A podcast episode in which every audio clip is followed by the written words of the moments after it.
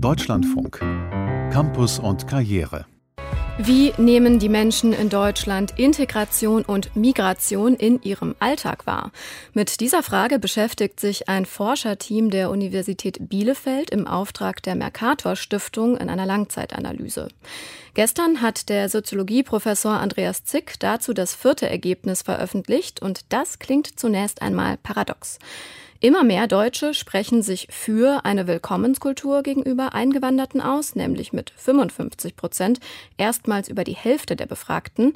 Gleichzeitig aber sind die Deutschen der Studie zufolge integrationskritischer geworden. Nur noch 48% der Befragten befürworten Integration. 2014, da waren das noch 60%. Herr Zick ist jetzt am Telefon mit mir verbunden. Wie passt das zusammen? Ja, solche Einstellungen sind nicht, sie können ambivalent sein. Die Willkommenskultur bedeutet ja zunächst einmal, ich habe eine Orientierung, dass andere hier willkommen sind. Und das ist etwas ganz anderes als die Wahrnehmung, Erfahrung und Einstellung, die dann eine Rolle spielen, wenn die Menschen da sind. Also Willkommenskultur messen wir als eine Orientierung, eine Überzeugung, zum Beispiel an einer Aussage, ich freue mich darüber, wenn sich immer mehr Migranten in Deutschland zu Hause fühlen. Da sind wir so bei 60% und bei der Integrationsorientierung, da kommt es drauf an, wie setzt sich das um in eine Teilhabe? Sind die Menschen auch positiv eingestellt gegenüber der Teilhabe in Arbeit, Beruf und Bildung? Und dann kommt eine zweite Dimension dazu und das ist die Anerkennung von kultureller Differenz, von eben kulturellen Merkmalen, die die Menschen mitbringen, die sie auch anerkannt fühlen wollen. Und wir haben ja gerade das Beispiel Afghanistan gehört. Wir wissen jetzt in Afghanistan, was los ist. Wir wissen, wir erwarten Migration. Und gestern fielen auf einmal Töne wie, Afghanistan, wir wollen dort helfen. Das ist alles ganz schlimm. Aber 2015 darf sich nicht wiederholen. Und da merken wir immer wieder die Ambivalenzen zwischen Willkommen und hier dann Integrationsprozesse zu durchlaufen, das ist eben eine Differenz. Ja, lassen Sie uns kurz über das sprechen, was Sie unter dem Begriff Integration in der Studie verstehen. Sie haben das gerade schon gesagt, das ist nicht nur Teilhabe am öffentlichen Leben, sondern Sie verstehen darunter eben auch, dass die Eingewanderten weiter ihre kulturelle Identität leben dürfen. Das heißt also Menschen, die sagen, Einwanderung ja, aber die Leute sollen sich anpassen, die sind bei Ihnen schon, ich sage jetzt mal überspitzt, Integrationsfeinde. Warum? Das sind keine Integrationsfeinde. Sie haben ein anderes Konzept. Sie haben ein Assimilationskonzept. Und das hat ja unsere Vergangenheit immer geprägt.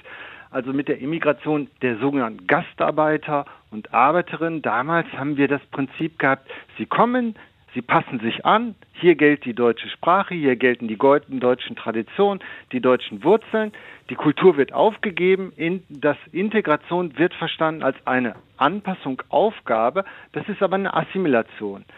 Migration ist ein Prozess der gemeinsamen Veränderung. Wenn Menschen hier hinkommen aus aller Welt, dann verändert sich die Gesellschaft zusammen mit ihnen. Und das bedeutet das.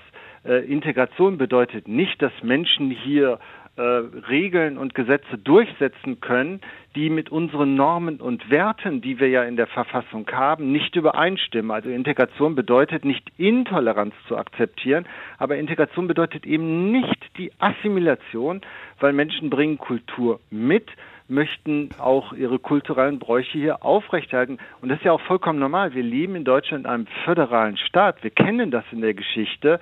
Wir müssen ja ständig auch zwischen den Ländern unterschiedliche Kulturen ausgleichen. Und das meint es. Aber es meint eben nicht Assimilation oder Separation. Eine der zentralen Schlussfolgerungen aus Ihrer Studie ist dann auch, dass die Bildung über Integration, dass die wichtiger denn je ist. Sie schreiben auch, dass alle Bürgerinnen und Bürger das Recht und die Kompetenz haben sollten, Migration zu verstehen. Das klingt jetzt so, als gäbe es da eine Bildungslücke in der Bevölkerung. Meinen Sie das? Ja, wir sehen das sehr deutlich. Also wenn wir mal herumfragen, wer weiß denn, wer hier lebt in diesem Land und wie findet Migration statt? Hier kommen Menschen zu uns, vielleicht werden wir demnächst eben Menschen aus Afghanistan bei uns aufnehmen. Wo kommen die Menschen her? Was bringen sie mit? Dann führt das oft zu Befürchtungen. Dann ist unsere Wahrnehmung sehr vorurteilsbasiert. Wir haben ja in der Studie auch gesehen, dass 2020 die Vorurteile gegenüber Einwanderinnen und Einwandern wieder angestiegen sind. Das heißt, der Filter ist da. Wir brauchen interkulturelle Bildung, ähnlich wie wir das in der Wirtschaft haben. Also Wirtschaftsunternehmen investieren da viel rein. Wir müssen wissen, wie Migration funktioniert und wie wir auch als Gesellschaft uns verändern. Und da sind wir auf Bildung angewiesen. Das gehört eigentlich in die formale Bildung, aber viele Menschen stellen sich immer und täglich die Frage, wie verändert sich das Land? Und da müssen wir Menschen in den Stand setzen, auch das zu verstehen und selbst eine Antwort darauf zu geben. Was muss ich denn da tun an den Schulen und Hochschulen? Also ganz wesentlich ist, dass wir, glaube ich, wieder zurückkommen müssen in die Stärken der interkulturellen Bildung. Vor der großen Fluchtzuwanderung 2015 war das weit ausgeprägt. Ich glaube, es gehört zu der Ausbildung von angehenden Lehrerinnen und Lehrern zu wissen, dass sie diverse Schulklassen haben, dass die Gesellschaft sich verändert hat, mit diesen kulturellen Differenzen auch gut umzugehen. Das brauchen wir eigentlich fast in allen gesellschaftlichen Bereichen. Und wir müssen auch die Integrationsfähigkeit des Landes, die ja da ist, stärken. Also ich saß selbst in einer Fachkommission zu den Rahmenbedingungen der Integrationsfähigkeit. Wir haben einen 300 Seiten starken Bericht abgegeben mit sehr vielen Vorschlägen und hoffen darauf, dass eben auch die neue Bundesregierung diese Vorschläge umsetzt. Und dann brauchen wir auch einen ganz starken, erhöhten Schutz vor Vorurteilen und Diskriminierung. Denn wir haben in unserer Befragung Menschen gehabt mit Einwanderungsgeschichte, dritte Generation, die sind hier aufgewachsen und die berichten eben von einem hohen Ausmaß an Beleidigung, Beschimpfung. Jede fünfte befragte Person, die hier alle Kriterien erfüllt, Sprache, Achtung von Gesetzen und so weiter, berichtet aber dass sie sehr oft erlebt hat, keinen Zugang zu öffentlichen Plätzen und Bereichen bekommen zu haben. Und das ist eine Lage, die wir dringend verbessern müssen. Sie haben gerade gesagt, Sie setzen da auf die neue Bundesregierung. Heißt, das ist also auch kein Zufall, dass diese Studie gerade jetzt, 6 Wochen vor der Bundestagswahl, veröffentlicht wurde? Nee, leider nicht. Ich hätte mich jetzt gefreut, dass die Studie zum Anlass genommen wird, dass wir auch mehr über Migrationspolitik hören. Das ist keine politische Studie, sondern es ist eine Studie, die wir im 2-Jahres-Rhythmus, und da muss der Rhythmus stimmen, damit wir eben die Zeiträume gut vergleichen, durchführen, berichten, aber und dann zur öffentlichen Diskussion stellen. Aber mit dem Bundestagswahlkampf hat sie nun wirklich nichts zu tun. Aber dennoch, es ist schon erstaunlich, wie wenig wir auch in diesem Wahlkampf über das große Thema der Zukunft unserer Gesellschaft, nämlich Migration, reden. Wir reden viel über Klima, weil der Klimawandel verändert unsere Gesellschaften in allen Strukturen. Aber die Migration hat es immer getan. Und eigentlich wünsche ich mir tatsächlich Streit und Konflikte über die Frage, wie wir Migration gestalten wollen.